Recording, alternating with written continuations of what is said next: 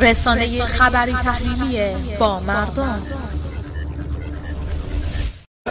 در هفته های گذشته مردم عزیز ایران نسبت به بعضی از کاستی ها و مشکلات اعتراضاتی داشتند. از جمله سپردگزاران در مؤسسات مالی که متاسفانه با آنان برخورد مناسبی نشد و معترضین نه خس و خاشاک بودند نه آشغال.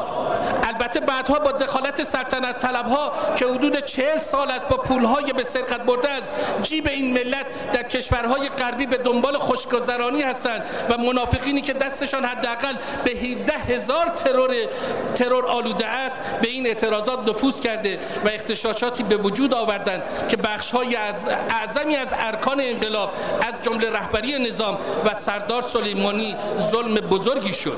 و باید با کسانی که به اموال عمومی و بانک‌ها آسیب رساندن برخورد شود و جوانان به خصوص دانشجویانی که متناسب با اقتضاعات سنی وارد این جریانات شدن با رعفت اسلامی برخورد با آنها آزاد شود.